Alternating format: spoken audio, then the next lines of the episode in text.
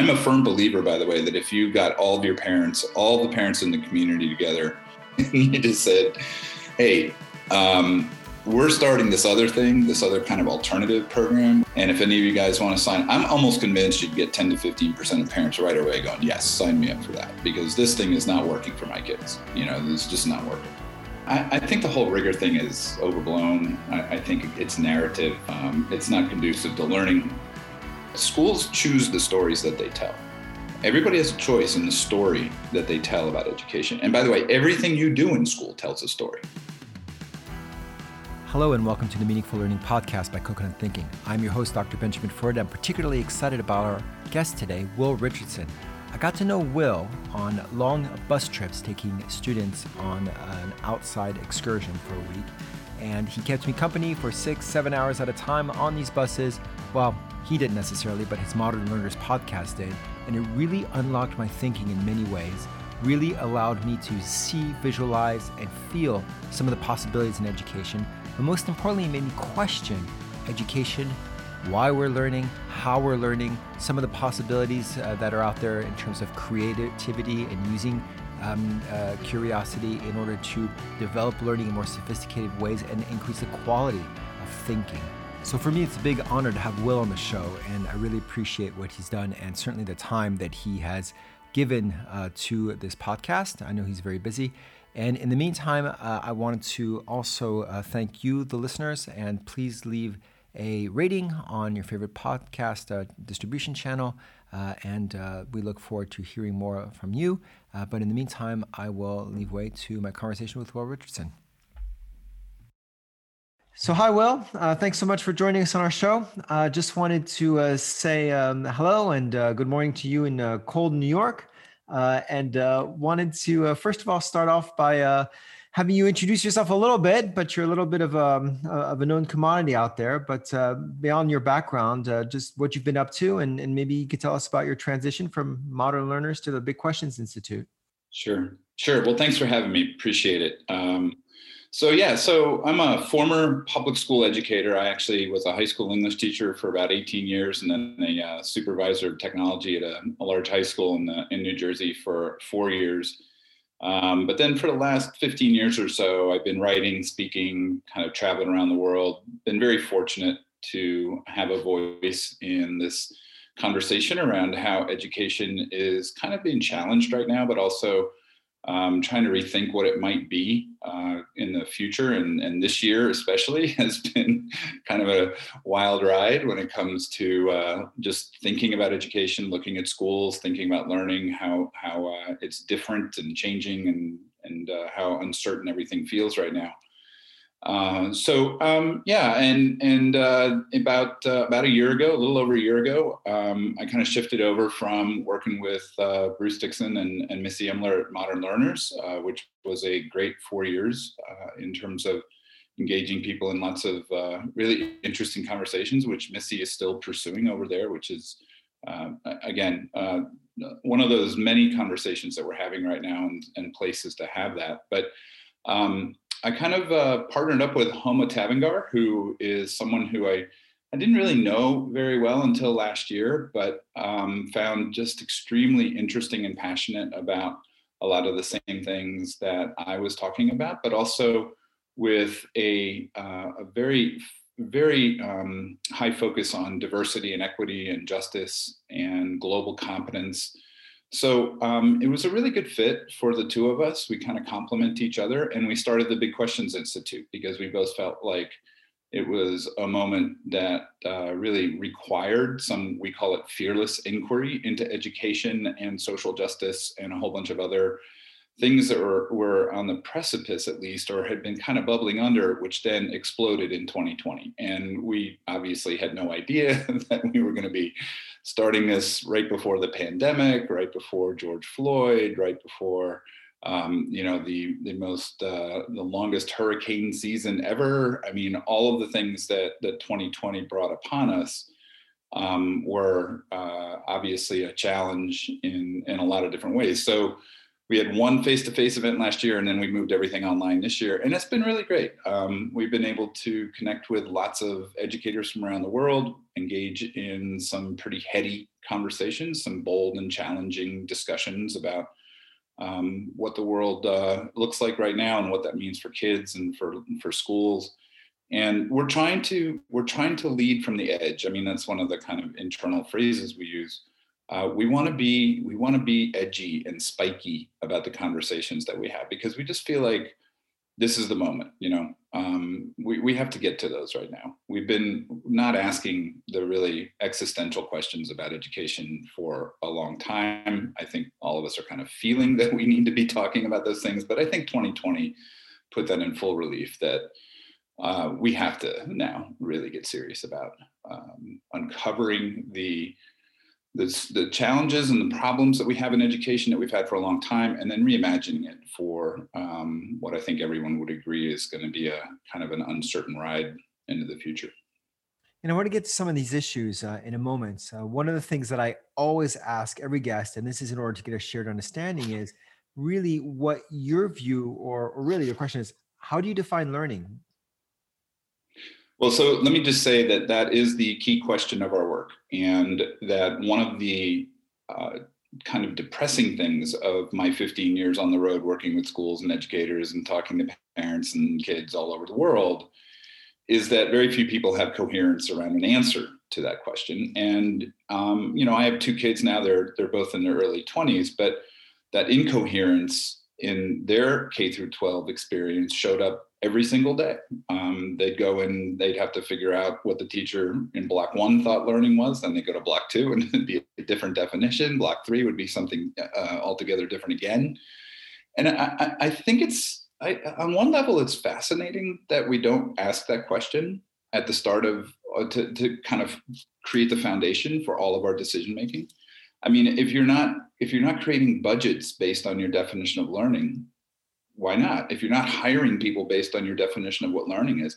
And so, I mean, I've gotten to the point now where I don't really, I mean, I care how you define learning, but what I care more about is that you have done that work, that you have some coherence around. If you want to define learning as getting great test scores, great, do that, right? But then that's your work, you know? And so everybody understands that that's the way we're going to do it. If you want to define learning as something much different, though, where it's more around um, the you know desire to continue to learn to to continue to discover to be curious that learning really is about um, what happens when we find something that we're passionate about or interested in that we want to solve a problem around or ask, answer a question around then that's a totally different definition and if you have coherence around that then you create conditions that lead to learning in that context right so um, obviously, I, I kind of fall in the camp of the latter definition there, right? Um, but uh, if if and and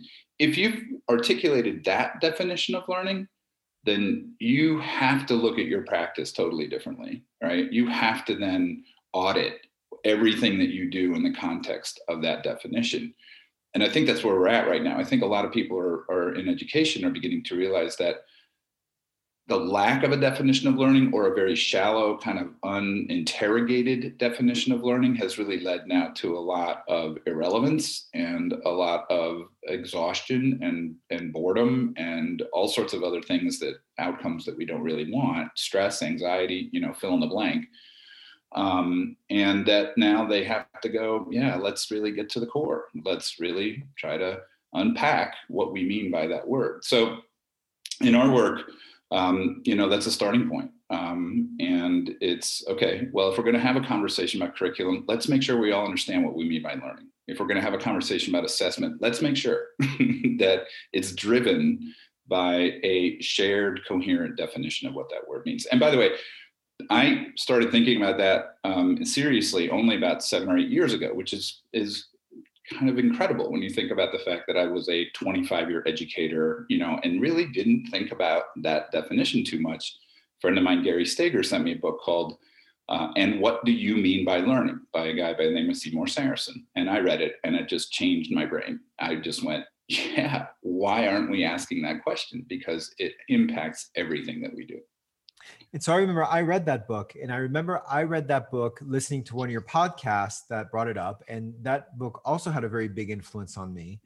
And to this day, nevertheless, um, I still find that nobody wants that. So, from my point of view, nobody wants to ask that question because it actually requires a lot of effort. And it's easier to organize sports days than it is to sit around and get through the conflict of asking what learning is. I don't know how it is around you guys, but I feel like COVID is actually an excuse to say, "Oh my gosh, this is not the right year to do that." Are you finding that, or or or, or because it's open? Yeah, and let me answer that in a second. But I want to go back to what you said before about people being kind of, um, you know, averse to having that conversation. I don't think it's because it's too difficult. I think it's because they're scared to be honest with you. I don't think I don't think answering that question is actually that hard. I mean, we're all learners. There's a lot of common sense when you when you step back and go, okay, so what in my own personal learning, you know, what is it that leads me to learn? I mean, we can name those conditions pretty easily. I have a passion about something. This really interests me. I want to learn more about it. Other people who are around me want to learn more. I want to create. I want to share, right? All those kind of motivations that we ourselves have for learning I don't think that's rocket science. In fact, I think there's like so much research that's just totally, you know, irrelevant almost because we we make this too complicated. But the problem is, if we really sat down and we really articulated learning as we know it happens with us, it would force us again to ask, well, why do we group kids by age? Why do we silo out subjects? Why do we do 45 minutes of science and then 45 minutes of social studies and 45 minutes of french and for, that those those things don't occur in the natural learning world. So it would require us to just kind of say oh yeah okay well if we're really serious about you know honoring how people learn then we got to rethink just about everything that we do systemically in schools. And that's a really scary really it is difficult, but it's a really scary conversation to have as well. In terms of COVID, I agree with you. I, I, people are exhausted and they just don't have the bandwidth. And I totally get it, right? I totally understand. This year is hopefully an outlier where we're just trying to survive right now. And everybody is just stressed. And I mean, I've had the unbelievably good fortune of working with a group of um, international school heads on we've been doing calls every thursday morning now for tomorrow morning will be 41 weeks that we've been just getting together for an hour and talking some sometimes upwards of 100 people but mostly like 50 60 people. And i can't tell you how complex i mean you, you can look from the outside and kind of think yeah this is really work right now you know trying to figure out what do i do tomorrow? What what happens if this happens? What you know what if the government said but being there in those conversations, it's incredible the problem solving that these people are doing on a daily basis. It's incredible the learning that they're doing on a regular basis, right? Um, and in many ways, I think this may be the most powerful learning experience most of those people have ever had and at some point i'd reminded them of this or i've asked them this you know before but i've stopped doing it because i know they're just exhausted. But at some point i'm going to go back to them and ask this question again you know why doesn't the learning in your classrooms look more like the learning you've been doing over the last 41 weeks? Because you guys are totally in on this you know you are totally engaged you are problem solving you are passionate. These you know the, the learning this stuff matters to you. Why does learning in your classrooms look so different right? And it's a hard question but that's yeah that's the one we need to ask but yeah people are really tired right now and i get it. I totally understand. And, and i bet you that somebody took somebody else's idea implemented it and wasn't blamed for academic dishonesty on that. Oh, oh, I, absolutely. They're stealing left and right, and they that's that's why we get together every Thursday morning for an hour, and people will go like, you know, one Alan will go, yeah, so I tried this, and it worked, and someone in the chat will go, I'm taking that, I'm going to try that, you know. That's that's how learning happens, though, right? We share with one another. It's a very social thing. It's not ha- something that happens in isolation. And I will say, I do think that if there is one positive and i think there are a couple positives that have come out of this right? But i think if one of them one of them that i would i would uh artic- or that i would sense pretty strongly is that a lot of people now understand the type of learning and community you can create in online spaces. I think um, there were some real skeptics about, you know, what what value um, that Zoom sessions or whatever tool you're using, you know, but that that what value could bring that those tools could bring to learning. I think a lot of people now are going, yeah, this is pretty powerful uh, in a lot of, in a lot of different ways. When you have, especially people who um, are somewhat isolated to begin with, but then find themselves quarantined and really isolated, you know, um, it's a it's a great way to bring people together. And I also think that a lot of um, school heads and educators have realized that some kids really flourish in these environments. And I can't imagine that we're ever going to go back to a time in schools now where there isn't an option for kids to do this. Um, if if we don't give kids some those kids who really take to this and and do well in these environments, if we don't offer them that opportunity, I think we're doing them a disservice as well and it all brings us back to this idea and you know how do we know if they're doing well? Even measuring that or do we need to measure that? I mean it's a fundamental question. And and a lot of people might say well hold on a second. If we give them more options if if learning happens in a way that's collaborative how can i tell that little johnny over there is making progress? Because um, you know that's ultimately my job is to, to allow for that. If you're selling bottles of water you understand where you're making progress because you can measure that with sales. And that's clearly and obviously the the the whole point of having it be you know quantitatively derived but how do you suggest that people get over this um, this this this lack of control really about feeling progress for their kids and, and and feeling maybe fulfillment in the fact that they're helping or guiding these kids to progress? Well you can't quantitate learning the way you can selling water bottles. You just can't do it. As much as we want to try to do it um, and you know it really doesn't matter what the assessment or what the uh, outcome looks like or the expectation looks like whether it's a test even a portfolio project whatever. Anytime that we decide to put a game i'm sorry anytime that we decide to put a grade on any of that stuff it then immediately becomes a game for the kids right? And and i learned this when i was in the classroom. I thought i'm going to do portfolio assessment because i don't want to do you know those those kind of traditional my kids were kind of trying to figure out, okay, so how do I get an A on the portfolio? Right. so, you know, assessment in and of itself is somewhat problematic. And I, I, think, again, we have to go back and, well, how do we assess ourselves? Right. How do we assess our own progress? How does that show up? Well, we solve problems or we fail or we collaborate with other people and we reflect and, and all that kind of stuff. I mean, uh, we're, we're trying to quantify um, again something that is uh, uh, we're pro- we're trying to put an unnatural assessment on something that's just a very natural thing that we do. And i think again that's one of the distinctions that people are afraid to really deal with is that schools in and of themselves are very unnatural places for learning right? And and so a lot of the systems and a lot of the structures that we use we have to just kind of look kind of away from the fact that they don't really do they can't really do what we're asking them to do. Um, so why? What if we didn't assess in the sense that we needed to put a grade on everything? I think competency based, right? You're seeing a lot of people move more toward competency based assessment, which I think is a good step. I think that at least that reduces the the kind of uh, competition piece for a number or the the gaming the gaming uh, side of it. Um, because you know again in the system that we have and, and the reality that we have is that we need some ways to show what kids can do so that if they want to pursue a college degree or if they want to you know if they go out into the workforce or whatever else there has to be some way of saying well this is what children can do. But grades are the worst way to do that as far as i'm concerned. So um, so we need to we need to again just kind of think about well what's common sense about assessment? What's common sense about the way that we evaluate our ability to do something? Well, we, you know, we, we look at how focused are we? How, you know, what did we try? What worked? What didn't work? What, what did we try after that? How did we kind of move toward the goal, even though we maybe didn't achieve the goal?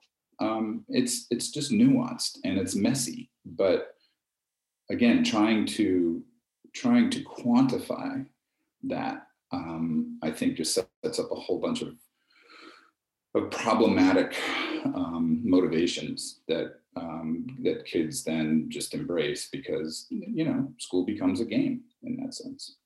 But it's easy. Uh, and even oh, it's easier, much easier. Easier. I mean, that's and sometimes that's the problem. I mean, the Mastery Transcript Consortium are doing you know beautiful things with visuals and so forth. At the end of the day, if you are an admissions officer at some school that's getting tens of thousands of applicants, and you're spending six minutes per application, there is just that systemic issue of how do you assess quality when it, that takes time. Whereas quantity you just get get rid of someone if, if they don't if they don't meet your gpa so so how do we even get rid of of of, of that issue or, or solve that problem yeah i mean it's it's a really great question and um, you know i know mastery has done a lot of uh, work with college admissions officers and and you know learning from them in terms of what they would accept what they need those types of things and i, I think they've gotten to a point where they feel like they could uh, whatever they're sending with their kids uh, is qualifies in terms of time and in, in terms of uh, what it shows about what kids can do.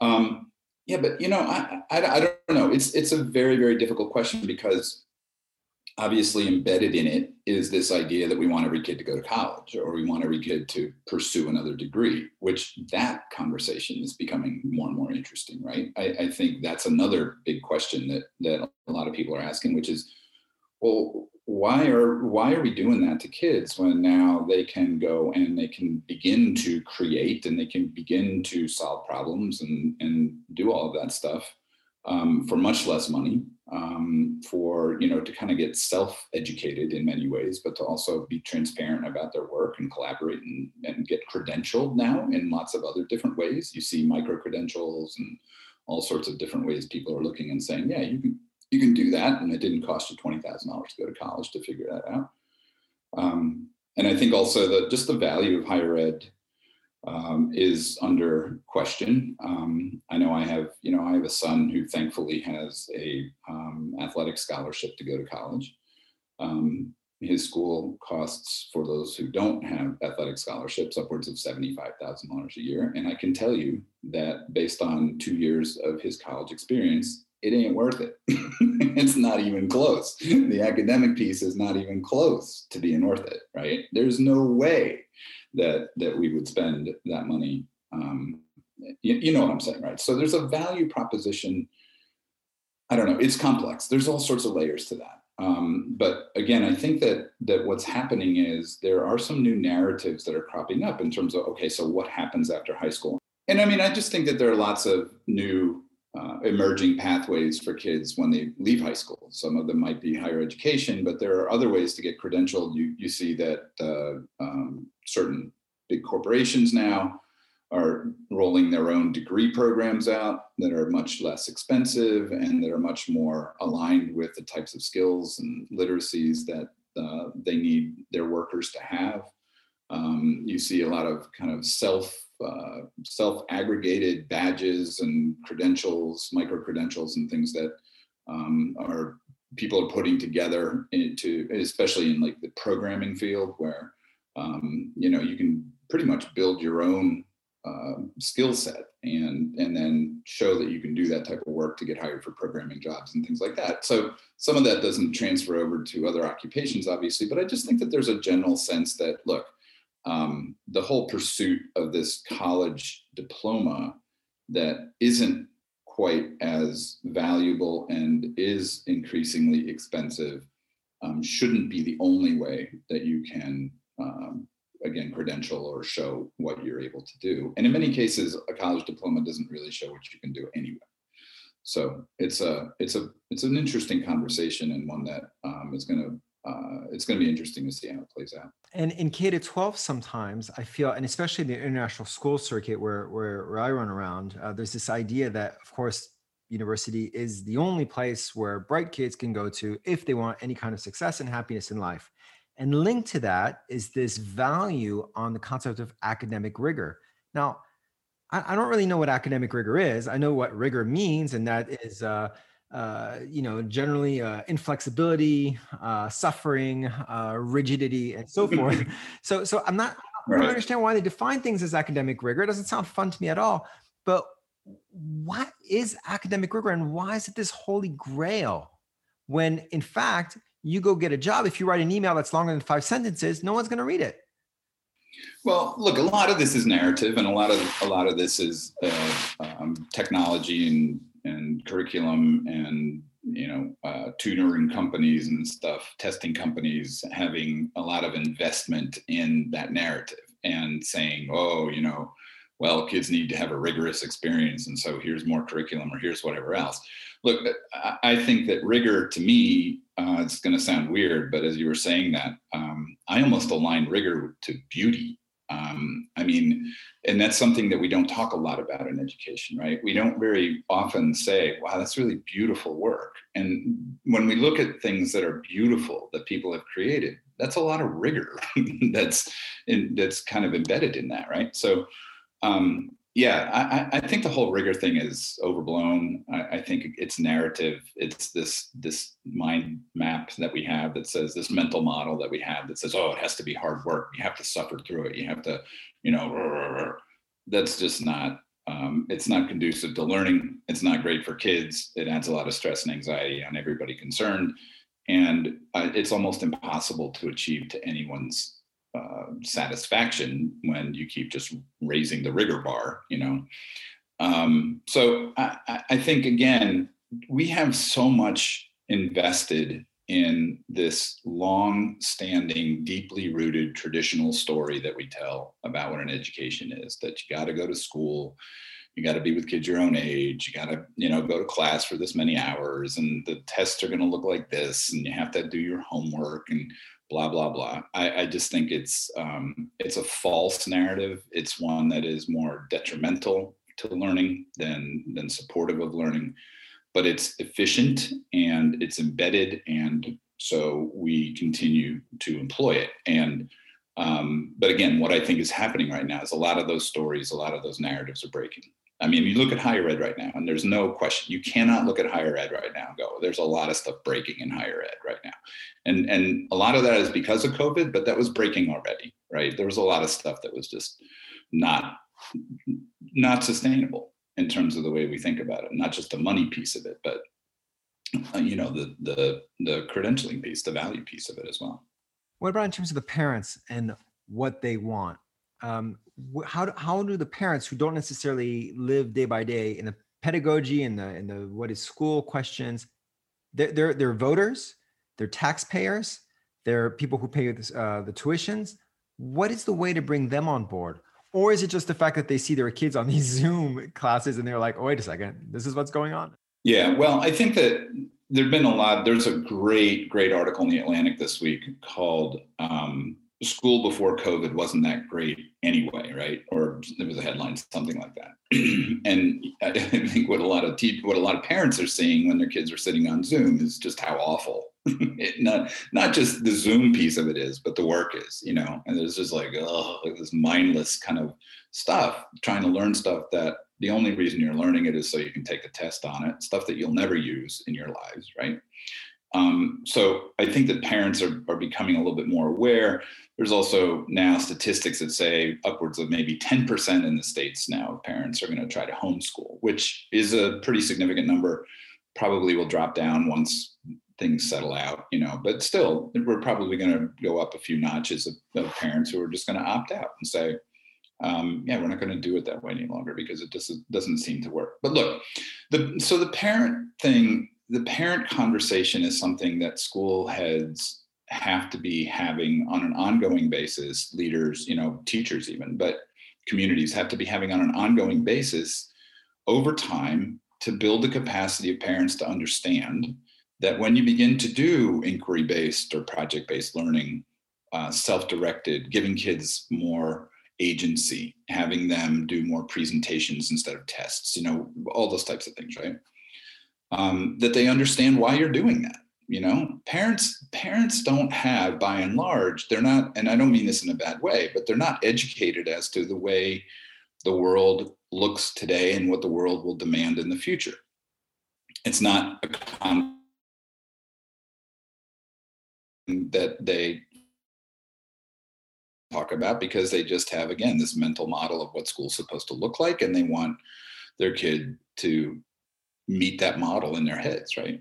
So as much as as much as they may complain about how some of that old traditional way of doing school isn't that great they still find comfort in it because you know they understand well if my kid can succeed at this thing then there's a road. We have to be creating different narratives for parents. And i think that we start by doing that in small ways.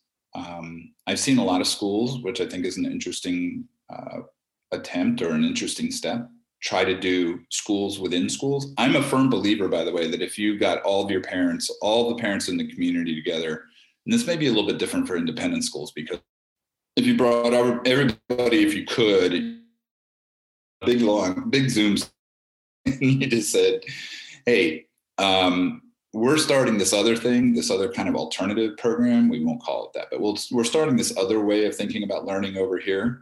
And if any of you guys want to sign, I'm almost convinced you'd get 10 to 15% of parents right away going, yes, sign me up for that because this thing is not working for my kids. You know, this is just not working. And, and so when you can do that and tell different stories, that's when you begin to build capacity. That's when you begin to build interest in changing it up. And um, I think if you can, if you can do small things like that, highlight them.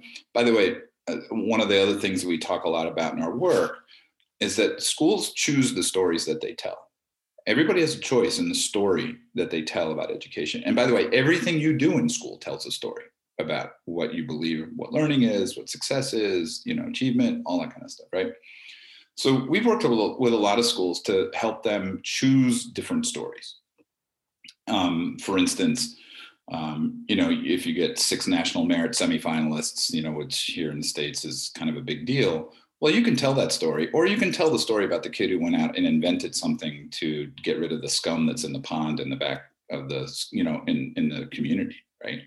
And a lot of people now are choosing not to tell the story about the merit scholars, not to tell the stories about the high test scores or about, you know, the, the college acceptances, but to tell stories about kids doing real work in the world, solving real problems, talking passionately about it. And, and then also um, reaping the benefits of that in from you know colleges from community from whatever else. So um, yeah we need to we need to provide different narratives right now. And i think uh, one of the good things again another uh, maybe the other good thing about 2020 is that it did force a lot of people to start different concepts of what school might look like. You have a lot of parent groups you know getting together and say well we're just going to pull six or seven kids together and do a pod. And i just want to you know say that that's a privileged way of thinking about it. Not every kid can get into a pod but again from a conceptual standpoint it's just a way of saying well yeah okay we could do that or we could do that or we could do that. We don't necessarily have to do this right? That there are options to that. So um, it's about building capacity and, even within the ability to go fix the scum problem, you have to have space to do that, time to do that, because kids who are doing all these AP classes or all these IBDP classes, you know, a, a diploma program, they don't have the time because they're stressed out. So they, it, it's funny because we take our smartest kids, and I use you know inverted commas here, and we work them to death so much that they actually can't be creative, and they can't go out and have the free time to just be bored and imagine. It, it's complete contradiction. It hurts society as a whole. So why do you do that? Yeah, good. I know.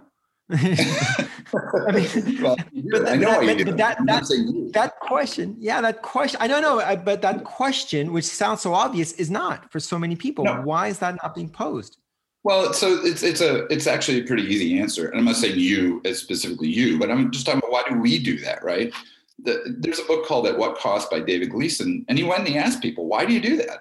Why do you do that? And basically, they said, well, if we're honest about it, if we stopped sleep depriving them, if we stopped giving them, you know, funneling them into AP courses, and if we, if we stopped piling homework on them, then we wouldn't be seen as seen as rigorous. We wouldn't. We would lose our reputations. We would not be seen as, you know, um, prestigious. And you kind of think about that, and you go, "Yeah, that's probably right." And and so, I mean, it's like the first step is to own it and so if you can own it yeah we're, we're going to continue to make them stressed and anxious and probably depressed and maybe suicidal because we don't want to lose our standing in the community okay, well, that's a good starting point, at least then for some conversations that go like, okay, what if we, we can't, we can't do that. So, and, and again, th- that then leads to hopefully some conversations with parents, community members, teachers, students, everybody kind of getting together going, look, we're, we understand what's happening to you. Here's why we're doing it. This is unsustainable. We can't keep doing this. Let's figure out a different path forward. But you know, again, most of uh, most of the stress and pressure, especially right now, especially for independent school heads, they're fearful that their parents are going to leave them, um, and that uh, you know, not just because they can't get face-to-face classrooms back, um, and parents are skeptical of the money being paid you know, or that the online piece of it is actually worth the same amount of money. But um, they're they're really fearful of doing different things in the classroom when it comes to learning, because the narrative is so ingrained in parents um, parents' minds, and they will probably choose to go elsewhere. So it's it's it's excruciatingly difficult to make those changes happen. So they're worried about getting people through the door so they will look for quick solutions to be like everybody else, to do more of the same thing, and the risk and do something innovative uh, to do something different. Um, they, you know that, that, that, they're fearful of it. I imagine. Yeah. In in my darkest moments, I really don't know that it's possible for schools to change, um, especially a traditional ones that's built on a traditional narrative to try to move it to a much more progressive way of thinking about learning, much more natural, much more, you know, kind of real world way of thinking about it. Um, you know, it's easier to build build for that than it is to change for that, if we're honest about it. That doesn't mean it's easy to build for it, but it's easier than trying to take a hundred years of, of tradition and story and turn it on its head. I only know of a couple schools in the world that have done that um, with effect. Um, a lot of them try to do it. They get a little where, little ways down the road, but then the head leaves, or you know something happens, the new board, and they kind of regress back to the mean, right, back to the norm. Um, but again, I think you know, as I said before, a lot of these new schools popping up on the edges.